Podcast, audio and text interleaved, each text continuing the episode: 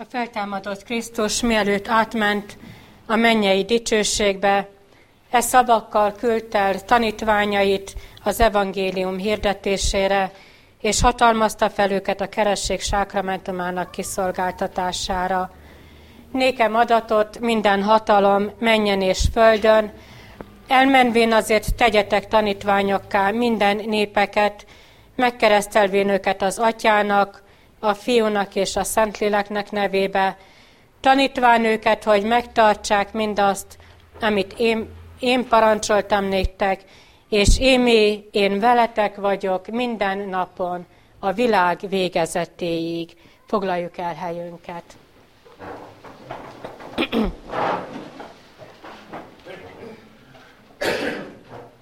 Kedves testvérek, én ebből a szereztetési igéből választottam ki egy csodálatos bíztatást számotokra, Dávid keresztelőjeként, és émi én veletek vagyok minden napon a világ végezetéig. Rohanó világban élünk, és, és tényleg olyan sok minden változik körülöttünk is, és bennünk is.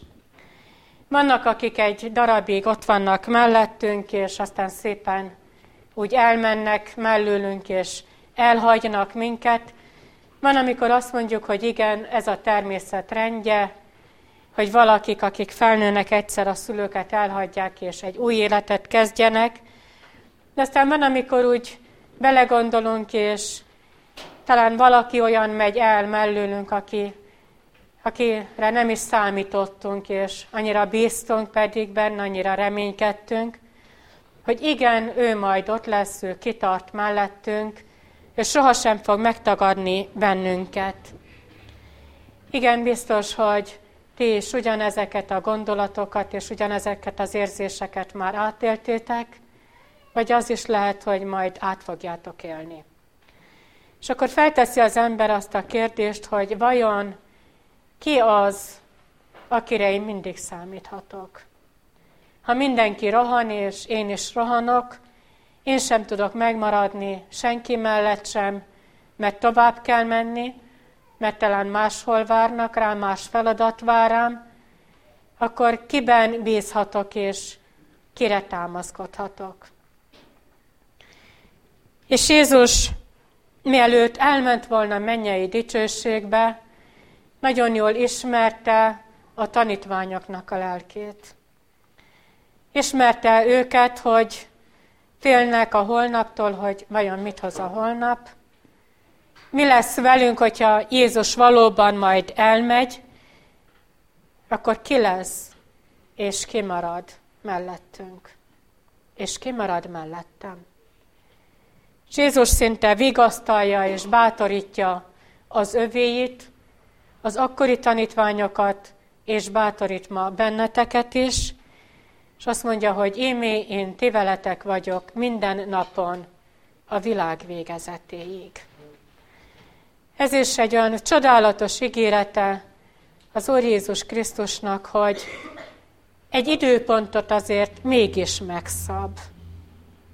Nem azt mondja, hogy addig, ameddig Dávid majd eléri a 8 évet, vagy a 14 évet, vagy a 18 évet, vagy a 20 évet, addig veled leszek, addig majd támogatlak, addig segítek nektek, hogy fel tudjátok őt nevelni.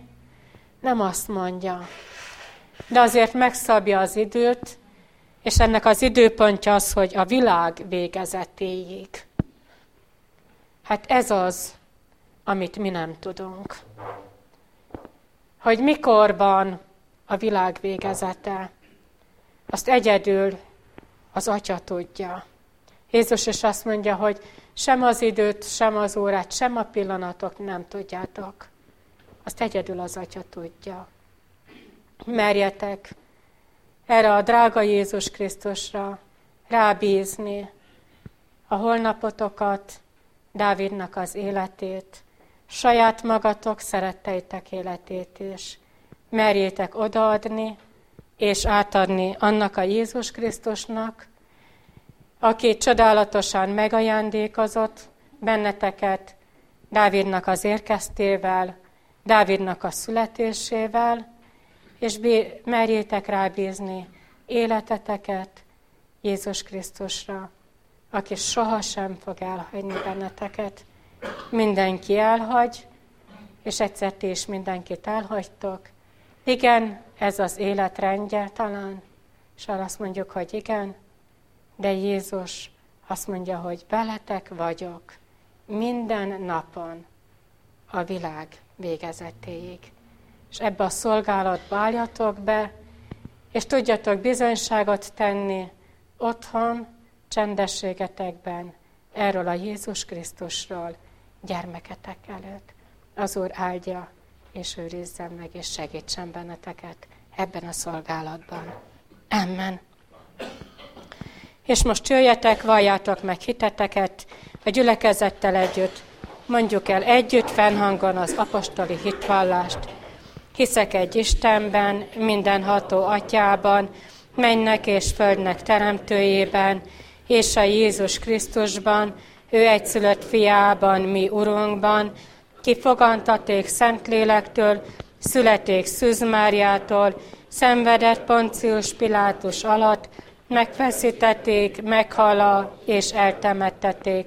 Szála alá poklokra, harmadnapon halottaiból feltámada, felmén a mennyekbe, ül a mindenható Atya Istennek jobbján, onnan lészen eljövendő, ítélni eleveneket és holtakat. Hiszek Szentlélekben, hiszek egy egyetemes keresztjén anyaszent egyházat, hiszem a szentek egyességét, bűneinek bocsánatát, testünknek feltámadását és az örök életet. Amen. Kedves szülők, keresztszülők és kedves család, hitetek megvallása után Isten és a gyülekezet előtt jelentsétek ki szándékotokat, és tegyetek fogadalmat, hogy Dávidot a református egyház közösségében, hitben nevelitek. Feleljetek a következő kérdésekre. Akarjátok-e, hogy Dávidot a keresség által az Atya, a Fiú és a Szentlélek Isten szövetségébe, a keresztjén anyaszent egyházba befogadtassuk? Feleljétek, akarjuk. Ígéritek-e, fogadjátok-e, hogy Dávidot úgy nevelitek és neveltetitek, hogyha majd felnő, a konfirmáció alkalmával ő maga önként tegyen vallást a Szent Háromság Istenbe vetett hitéről, a gyülekezet előtt feleljétek, ígérjük és fogadjuk. Jöjjetek, hajtsuk meg fejünket, imádkozzunk. Mennyei édesatyánk, hálát adunk neked, a szülőkkel és a család minden tagjával együtt egy gyermekért, akit nekünk ajándékoztál. Kérünk, atyánk, őrizd meg és engedd, hogy testi-lelki épségben a te dicsőségedre felnevekedhessék. Tedd őt Jézus Krisztus igaz követőjévé. Segíts minket, hogy élő hitű, Krisztus Urunkat igazán követő, fele barátainkat tiszta szívből szerető gyülekezet lehessünk. Segíts, hogy a matett fogadalmunkat teljesítve embertársainak áldásul, és a Te szent neved dicsőségére éljünk. Amen. Légy hív, mint halálig, és néked adom az életnek koronáját. Amen. Kegyelem nékünk és békesség Istentől, a mi atyánktól, és a mi Urunktól, az Úr Jézus Krisztustól. Amen. Hallgassátok meg, kedves testvérek, bizonyságtételem alapigéjét, úgy, amint írva található a 94. Zsoltárnak, a 17., 17, 18., 19. és 20., valamint a 22. versében. A 94. Zsoltár fent nevezett verseiben így szólít meg bennünket Urunknak írkéje. Ha az Úr nem lett volna segítségül nékem, már-már ott lakoznék lelkem a csendességben. Mikor azt mondtam, az én lábam elisszamodott, a te kegyelmed, Uram, megtámogatott engem. Mikor megsokasodtak bennem az én aggódásaim, a te vigasztalásaid megvidámították az én lelkemet. és a 22. vers. De kőváramlőn én nékem az Úr, és az én Istenem, az én oltalmamnak kősziklája. Hajtsuk meg fejünket, és imádkozzunk. Úr Jézus Krisztus, hozzád jövünk, életünknek örömeivel, kérdéseivel és terheivel. Köszönjük néked, Urunk, azt a csodálatos ígéretet, amelyik ma is elhangzott, és amelyik keresztelésünk alkalmával elhangzott, velünk vagy minden napon a világ végezetéig. Urunk, és mégis olyan sokszor feltettük azt a kérdést, hogy hol vagy, hogy már nem szeret bennünket. Miért hagytál el, miért hagytál magunkra bennünket? Urunk, és te azt mondod, hogy velünk vagy minden napon a világ végezetéig. Annyira szeretnénk ezen a délelőttön veled találkozni. Annyira szeretnénk meglátni és meghallani, hogy mi a te akaratod. Úr Jézus Krisztus, kérünk téged, hogy jöjj, igéddel, és te szólj, te beszélj, te vigasztalj, te bátoríts, és te újítsd meg, Urunk, a mi életünket. Kegyelmedből kérünk. Amen. Egy lelkész küldött el néhány nappal ezelőtt egy listán, amire fel vagyunk iratkozva, egy megrendítő kis párbeszédet, és szeretném ezt a párbeszédet elolvasni te nektek, és utána újra elolvasni a már olvasott 94. Zsoltárnak néhány versét. Kérlek, hallgassátok meg figyelmes, figyelmes szívvel, és a végén gondolkozzatok majd el velem együtt néhány pillanatig. Egy multimilliómos vállalkozó sajtótájékoztatót tartott, ahol az interjú végén a kíváncsi újságírók feltettek egy kérdést. Miért hiszi, hogy van Isten? Nézzék, nekem számtalan üzemem van, az egyikben autókat, a másikban darálót, és sok egyebet gyártunk. Egy autó 140-150 ezer alkatrészből áll, de előbb 24 mérnököm tervezget, majd anyagpróbákat végzünk, és csak azután jöhet a gyártás. No de vegyük csak a darálót. Mindössze kilenc alkot, alkatrészből áll, és 17 mozdulattal lehet összeszerelni a futó szallagon, mégis egy-egy munkásnak több napon át kell gyakorolnia ennek módját. Ha nekem ezek után valaki azt állítja, hogy a több milliárdszor bonyolultabb világegyetem megalkotásához nem kellett a teremtő, az nem normális. Rendben van, mondták, de mivel tudná ön kézzel foghatóan bizonyítani a teremtő létezését? A gyáros észrevette a gónyos felhangot, és diktálni kezdett a titkárnőjének. Pályázat. Építészmérnököt keresek, aki megtervez, majd kivitelez egy torony épületet az általam felvázolt méretekben és minőségben. Alapméret, kör alakú, átmérője 4 méter. Magassága ennek legalább 200 szoros, azaz 800 méter. Természetesen bírnia kell a toronynak az elemi erők okozta bármilyen erős kilengést. A fal vastagsága alaptól a felső szintig maximum 25 cm lehet. Ebbe bele kell szerelni a víz, gáz, csatorna, felvonó és minden egyéb kiszolgáló rendszer csöveit, vezetékeit. A torony belsejében nem lehet semmi. Kívül-belül teljesen simára, egyenletes felületre kell készíteni, merevítés, kitámasztás nem lehet rajta. Ennek ellenére a torony tetejére legyen ráépítve egy olyan önállóan működő, komplett vegyi üzem, amely tápszereket állít elő emberi fogyasztásra.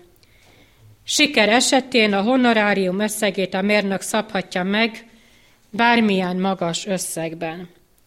Elvette a papírt a titkárnőjétől, és aláírva átnyújtotta az újságíróknak. Tessék, itt a válaszom, benne a bizonyíték. Nem értjük, hogy mi akar ez lenni. Majd később megértik, egyenlőre közöljék a lapjukban feltűnő helyen, ha akad rá jelentkez, újra találkozunk és folytatjuk a sajtótájékoztatót. A nagy érdeklődést kivált eseményre jó néhány neves építészmérnök és még a korábbinál is több újságíró eljött. Talán el is kezdhetjük, szólt ironikusan a házigazda, kérem az első jelentkezőt, tegye meg ajánlatát és ismertesse elképzeléseit, csak konkrét megoldást, kivitelezhető terveket fogadok el. Néhány percnyi vita után a szakma legismertebb építésze dühösen megjegyezte. Rendben van, én már kiestem a versenyből, de szeretném látni azt az embert, aki ezt megtervezi. Ezt egyszerűen lehetetlen megépíteni. A gyáros megkérdezte, nos, van még jelentkező? Ha nincs, akkor kérem figyeljenek jól, bemutatom az eredetét. A titkárnő átnyújtott neki egy hosszú, cső alakú papírtekercset. Kibontotta az egyik végénél, és óvatosan kihúzott belőle egy, egy épp búza szálat, szép tömör aranykalásszal. Aztán így szólt a jelenlévőkhöz. Igazok van, uraim, ez a feladat az ember számára valóban lehetetlen. De a teremtőnk mindenható, Csodálatos alkotásokat hozott létre, mint ez is, nézzék csak. Mérjék le, itt vannak hozzá a megfelelő műszerek. Figyeljenek, kérem. Kör alakú a szára, átmérője pontosan 4 mm. Magassága ennek éppen 200 szorosa, azaz 800 mm. A fal vastagsága mindenütt 0,25 század milliméter. Kívül sima, belül üres, az összes táp és kiszolgáló csatorna ebben a vékony falban fut, no és ez a csodálatos miniatűr vegyőzelm, a kalász itt a tetején önállóan működik. És tudják hogyan? Napenergiával. Ráadásul a napot is Isten teremtette. Értik az összefüggéseket?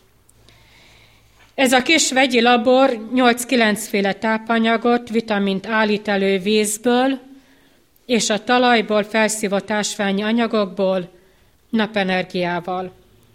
Ez alatt szelek és viharok tépik, kényükre hajlítgatják, akár a földig de a búzaszálak ezt is kibírják. Nos, uraim, az itt látható remekmű és a mi kontárkodásaink közötti különbség egyértelműen bizonyítja a teremtő létezését és határtalan, számunkra szinte felfoghatatlan képességeit. Köszönöm, hogy eljöttek ide megszemlélni Isten teremtő erejének egyik kézzelfogható bizonyítékát. Ha körülnéznek, ha tükörben néznek, mindenütt az ő alkotásait látják. Ha pedig teremt, műveket alkot, akkor létezik. És végül a számomra oly kedves, sokszor olvasott ige, meg egy részlete a római levél első fejezetének a 19. és 20. versének néhány gondolata mert ami az Isten felől tudható, nyilván van ő bennük. Mert az Isten megjelentette nekik. Mert ami Istenben láthatatlan, tudnélik az ő örökkévaló hatalma és istensége, a világ teremtésétől fogva, az ő alkotásaiból megértetvén megláttatik, úgy, hogy ők menthetetlenek. Míg gondolkodunk, addig hallgassuk meg újra a Zsoltárok könyve 94. részének a 18. és következő verseit. A te kegyelmed, Uram, megtámogatott engem. A te vigasztalásaid megvidámították az én lelkemet. De kőváramlőn én nékem az Úr, és az én Istenem, az én alko- ö, oltalmamnak kősziklája. Kedves testvérek, ezt a 91. Zsoltát én nagyon sokszor végigolvastam, nagyon sokáig gondolkoztam rajta, szerettem volna egy másik igét is választani, de valahogy újra és újra mindig visszakanyarodtam ez a 94. Zsoltárhoz. Mert ez annyira emberi, ez a Zsoltár. Annyira emberi abban, hogy a Zsoltáros megáll az Úristen előtt, nem tudjuk, hogy milyen állapotban van és milyen helyzetben van, csak azt tudjuk, hogy leborul az Úr előtt, és imádkozik. És az a meglepő, számomra legalábbis, és önmagamra ismertem, és testvérem, hogyha lehet, hogy te is önmagadra ismersz, ha otthon végig olvasod ezt a 94. Zsoltárt, hogy az a Zsoltáros az Úristenhez bosszúért imádkozik. Valaki nagyon keresztbe tett, mondjuk így, mai szóval ennek a Zsoltárosnak, és szeretné, hogyha Isten ezt az egész ügyet úgy rendezné el, ahogyan a Zsoltáros akarja és bosszúért imádkozik. Mi is biztos, hogy volt, amikor megálltunk az Úristen szín előtt, és bosszúért imádkoztunk. Valakit azt akartuk, hogy az Úr megbüntessen. Ne ítéljük el ezt a Zsoltárost, és ne mentsük fel saját magunkat, csak csupán hagyj kérdezzem meg legelőször is önmagamtól, és utána tőled, drága testvérem, hogy kire tartozik a bosszú? A Zsoltárosra? Rád? Rám? Vagy az Úrra? És mikor imádkozunk, és mikor könyörgünk mi, nem tudok más szót mondani, csak ezt, hogy mikor könyörgünk mi bosszúért. Amikor a sötétségben járunk. Nem az Úr küld bennünket, és a Zsoltáros sem a sötétségbe. A sötétség és a világ útjára a Zsoltáros ment oda. Ő nem küldött bennünket, mi mentünk oda, mert ki akartuk próbálni, hogy hogyan lehetünk mi sikeresek? Hogyan lehet nekem több pénzem? Hogyan lehet nekem több vagyonom? Hogyan lehet nekem nagyobb dicsőségem? És elhagytuk az Urat. És mit nyújtott nekünk, vagy mit nyújt nekünk ez a világnak az útja? Hát sötétséget. Jézus önmagáról mondja, én vagyok a világ világossága. A sötétségben járva azt se tudjuk, hogy hova lépünk, azt se tudjuk, hogy ki vesz körül bennünket, de mi mentünk, mert mi ki akartuk próbálni, hogyan tudnánk segíteni saját magunkon.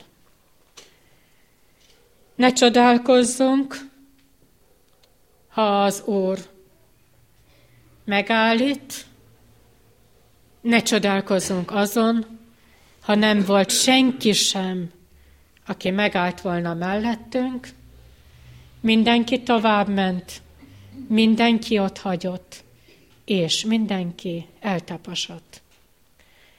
Én nem szeretem Adi Endrét, de ez a egyetlen egy versenek ez a néhány gondolata jutott eszembe, amit én is megtapasztaltam, hogy egyszer úgy váratlanul nem egy emberről állt át, hanem egyszer váratlanul átölált engem az Isten. Abban a sötétségben, abban a nagyon elhagyatott állapotban egyszer váratlanul átölált az Isten. És hányszor és hányszor tapasztaltuk meg ezt, hogy lehet, hogy az éjszakában, a nap 24. órájában, amikor már önmagunkról is lemondtunk, és már a világ is lemondott rólunk, egyszer váratlanul, igen, átalált az Isten, utánunk nyúlt, felemelt és lábra állított. De ezt nem csak a Zsoltáros élte át, és azt hiszem, ezt nem csak mi éltük át, hanem ezt átélte Izrael népe. Alig, hogy eljönnek Egyiptomból, ott vannak a vörös tengernél, és valamelyik bibliaolvasó kalózban olvastam, talán éppen tegnap vagy tegnap előtt, és annyira hálás voltam az Úrnak, hogy még és ezért volt az, hogy nem választottam másikét, mert, mert ezzel is hogy bíztatott, és hogy, hogy segített a készülődésembe, hogy amikor Izrael népe, népét kihozza az Úr Egyiptomból, és megállnak a vörös tengernél. Uram, hogyan lehet ezen a tengeren át menni? Minek kellett nekünk egyáltalán kijönni, és otthagyni a húsos fazekakat. Ja, hát, hogy az egyiptomiak büntettek bennünket, ja, hát, hogy a hátunkon éreztük az ostorcsapást, az mindegy. Arra, arra már nem emlékszünk, de ott volt a húsos fazék, és előttem a tenger. És az Úr pedig egész éjjel erős kereti széllel hajta a tengert, és szárazzá tévi a tengert, és kétfele váltak a vizek. Isten sohasem végez félmunkát. Igen, ő nem csak elindít, bármennyire is ott van, az a tenger, ami emberileg annyira átjárhatatlan és átmehetetlen.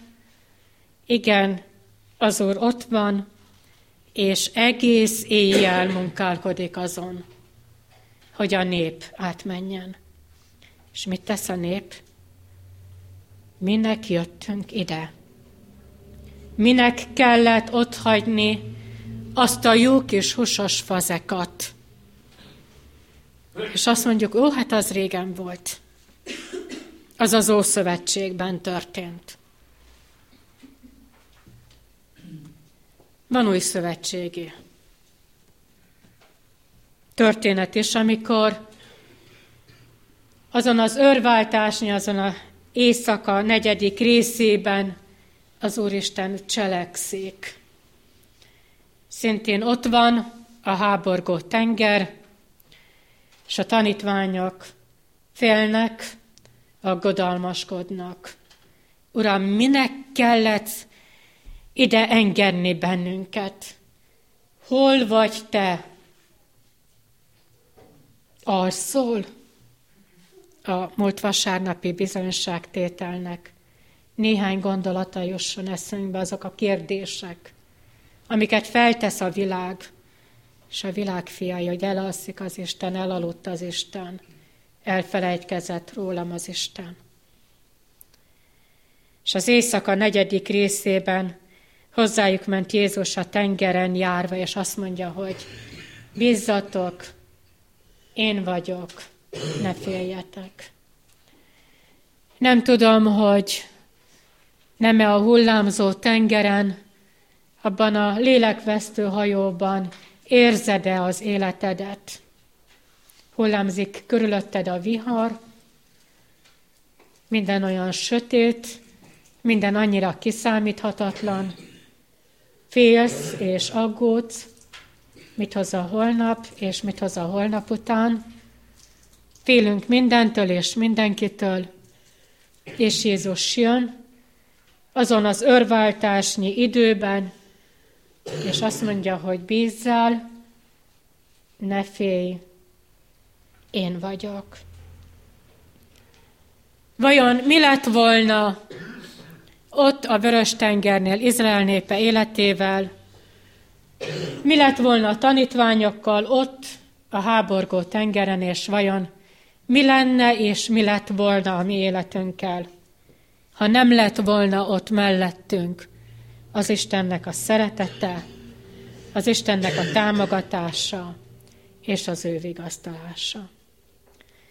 Erről a három rövid szóról szeretnék néhány gondolatban bizonyságot tenni, és azt, azt, azt a legvégén az zárének, illetve a ráfelelő énekre, majd a fiataloknak nem szépen azt az ének szolgálatát, amit biztos, hogy tudnak, és ők fogják majd bizakod, bizakodom elénekelni, hogy ne aggodalmaskodjál, néz Jézusodra fel, azt hiszem, hogy ezt tudják egyen vagy ketten, szeretném majd, hogy elénekelnék. Mi lett volna az én életemmel, ha nincsen ott az Istennek a szeretete? Hányszor és hányszor mentett meg téged és engem bajtól, betegségtől és nyomorosságtól. Hányszor mondtuk ki a saját magunk élete felett, és hogy Uram, gyűlölöm saját magamat. És mit mond Isten? Szeretlek.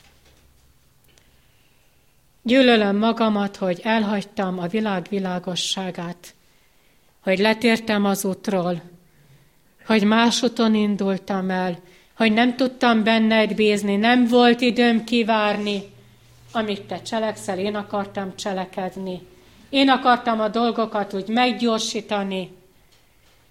Uram, és te jöttél, és nem adit szeretném folyton idézni, de te valóban átöleltél, önmagadhoz vontál, és azt mondtad, szeretsz. És hányszor adtunk ezért hálát? Hányszor éltük mi azt át, hogy az Úr nem csak szeretetével ölelt át és ölel át bennünket, hanem ő támogat is bennünket. Kire számítol, drága testvérem? Ki fog rajtad segíteni, ha elesel? Ki fog téged támogatni? És mely listát tudnánk felsorolni? Szülő azt mondja, hogy a gyermek, aztán átéli, hogy talán egyet belérugva elmegy. Vagy lemond róla, vagy azt mondja, hogy old meg magad a problémádat. Azt mondjuk, majd támogat a házastárs, igen, és meddig? Biztos, hogy nem ő fog támogatásra szorulni? Azt mondjuk majd egy hűséges barát. És meddig támogat? Ameddig az érdek úgy kívánja, és utána Kiben bízol, drága testvérem, és ki életednek az alapja, kire számítol? És a Zsoltáros ebben a bosszúért való imádságban eljut, mert az Úristen eljuttatja arra, hogy rádöbbenjen arra, hogy őt nem az ember fogja támogatni, egyetlen egy családtagja sem, őt egyedül az Isten támogatja. És most újra hagy kérdezzem, hogy vajon te kiben bízol? Ki támogatott eddig, és ki támogat téged? Ja, most lehet, hogy kihúzod magad, és azt mondod, hogy Uram, hát erős vagyok. Hát nézd rám. Súlyokat, kilókat, mázsákat fel tudok emelni. Legfeljebb később, ja, hát akkor nem mázsákat, hanem csak kilókat fogok tudni majd megmozgatni. De hát, hogyha elfáradok, akkor szedek gyógyszereket, vitaminokat, lesz erőm. És valakit ilyenkor mindig kihagyunk a számításból, és ha Isten nem segít rajtad, ha lelkileg nem támogat, lesz erőd hegyeket mozgatni. Jézus egy példázatában azt mondja, hogy ha annyi hitetek lenne, mint egy mostármag, hegyeket tudnátok mozgatni. Nem azt mondja, hogy ennyi és ennyi vitamint és ilyen és ilyen ételt ennél, akkor lenne erőd. Az ő erő, ereje nélkül valljuk meg őszintén, erőtelenek vagyunk. És az ő fénye nélkül valóban a sötétségben járunk. És mit mond a Zsoltáros? Számomra olyan vigasztalóan, amelyik bátorít és felemel, Isten nem hagyja el az ő népét, az ő örökségét. Nem hagyja el, vagy ahogyan a keresztelési szereztetésségében biztatott, veled vagyok minden napon, a világ végezetéig. Kell ettől több bátorítás? Kell ettől több védelem? Kell ettől nagyobb ajándék? Van ráadás. És ez a szó, ez így hangzik, hogy Isten vigasztal. És azt mondjuk, hogy nincs szükségünk rá, de hogy is nem. Hát aggódással van tele a mi egész életünk. Nekem gyerekeim szokták mindig azt mondani, hogy ne aggodalmaskodjál már, anya, meg ne aggódjál már miattam annyit. Aztán mi is ugyanezt szoktuk mondani, és biztos, hogy ti is ugyanezt mondjátok a gyermekeiteknek, és a gyerek ugyanezt mondja nektek. Vagy talán egymást biztatjuk. Ne aggódjál. Ne aggódjál. És amikor a Zsoltáros engedi, hogy az Úr lecsendesítse az ő aggódó szívét, akkor a Zsoltáros már tudja, hogy ő kiben bízik, és kiben reménykedik. Abban az Úrban, akiről bizonyságot tesz, és azt mondja, kőváram nékem az Úr, és az én Istenem, az én oltalmamnak kősziklája. Az egyik lexikonban találtam meg, úgy csodálkoztam ezen a szón, hogy benne van a Zsoltárban, éppen ebben a Zsoltárban. Ez a kőszikla, kősziklára állítás, menj a kősziklára, csak a Zsoltárok könyvében több mint húszszor fordul elő. És mit jelent ez a kőszikla? Ez egy magasan fekvő, oltalmat és biztonságot nyújtó hely. Oda kell menni. A kősziklára, ahol védelmet, oltalmat és biztonságot találunk és kapunk. És akkor önmagunkra nézünk, és azt mondjuk, hogy hát Uram, alig bírtam eljönni. Alig volt erőm. Menjek a kősziklára? Hát másszak fel a hegy tetejére? Nincs hozzá erőm. Főleg úgy, hogy egyedül. Uram, hát én nem megyek. És mit mond a Zsoltáros? De kőváram nékem az Úr, és az én Istenem, az én oltalmamnak kősziklája. Nem megyek a kősziklára, mert nincs erőm. Nem ezt mondjuk. Drága testvérem, én mégis azt mondom, hogy menj a kősziklára. És én mégis azt mondom, hogy nézz felfele, nézz Jézusodra fel. Ő felruház és táplál, rád gondot ő visel. De nem kell hegyeket másszál, mert ahhoz valóban nincs erőd, onnan esetleg leesnél, összetörnéd magad. Jézus nem azt mondja, hanem azt mondja, hogy jöjj hozzám. Nem azt mondja, hogy egyenesítsd ki a lábadat, húzd ki a derekadat. Nem ezt mondja, hanem azt mondja, hogy alázd meg magadat én előttem. Ő azt mondja, hogy borulj le a kereszt alatt, addig igaz lesz erőd. Keresztig elmenni, kereszt előtt leborulni, neki mindent odaadni, neki mindenért hálát mondani és köszönetet mondani, igaz? Arra van erőd. Azt az egyetlen egy lépést, igaz, van erőd megtenni. A biztos pont, a biztos hely, a biztos kőszikla Jézus Krisztus. Nézz fel rá, a kereszten értett szenvedő, de téged szerető, téged támogató, és téged vigasztaló Jézus Krisztusra néz fel, de csak a keresztig.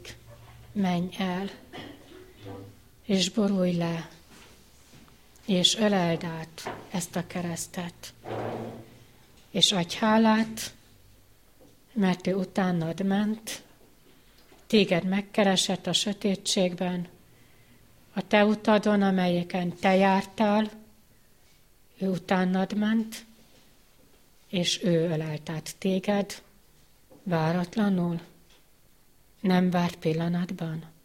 Igen, akkor, amikor önmagadról is, amikor már önmagad életéről is lemondtál, amikor már semmire sem volt erőd, igen, utánad ment, és váratlanul, de biztos kézzel átölelt téged, életed megváltója. Jöjj a kereszthez, hajolj le, nézz rá, téged vár, rád vár ezen a délelőttön. Urunk, Te utánunk jöttél, és a legnagyobb mélységben is megkerestél bennünket. És nem csak hívtál, hanem áttaláltél és bennünket. Hozzánk szóltál, bennünket kerestél. Vigasztaltál és bátorítottál, és kihoztad a lábunkat a mélységből, és kősziklára állítottál bennünket. Olyan sokszor átéljük, hogy te sohasem úgy bánsz velünk, ahogyan mi megérdemeljük, hanem mindig a te szereteted sokkal hatalmasabb, mint a te ítéleted. Urunk, olyan sok mindent ezen a napon sem érdemeltünk meg, és Te mégis megadtad nekünk. Köszönjük néked, Urunk, a Te szeretetedet. Sányszor és hányszor kérdeznek bennünket, és kellene bizonyságot tenni Te rólad. De Urunk, mi félünk, és rettegünk, s elhallgatunk, nem beszélünk rólad, pedig arra rendeltél bennünket, hogy te rólad bizonyságot tegyünk. Másoknak is elmondani, mit jelent oltalmazó és védelmező karjaidban tudna az életünket, újra és újra oda menni te hozzád, leborulni te előtted.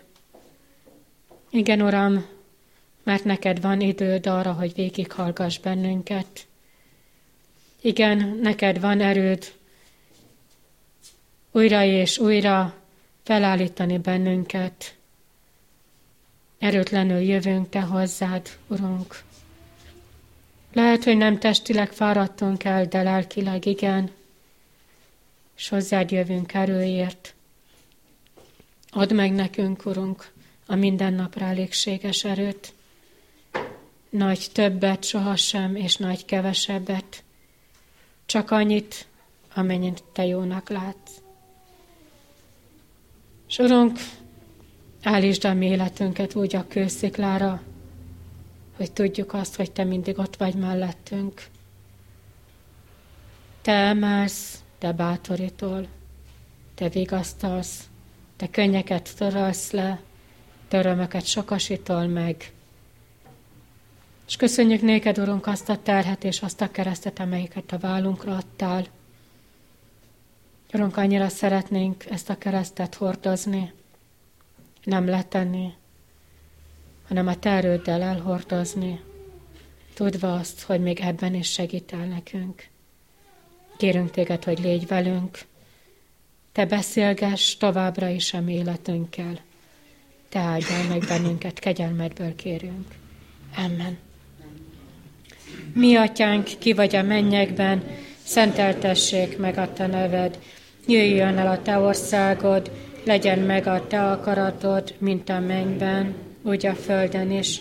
Ami mindennapi kenyerünket add meg nékünk ma, és bocsásd meg a mi védkeinket, miképpen mi is megbocsátunk az ellenünk védkezőknek. És ne vigy minket kísértésbe, de szabadíts meg minket a gonosztól, mert Téd az ország, a hatalom és a dicsőség mindörökké. Amen. Áldjon meg téged az Úr, és őrizzen meg téged. Ragyogtassa rád orcáját az Úr, és könyörüljön rajtad. Fordítsa feléd orcáját az Úr, és adjon néked békességet. Amen.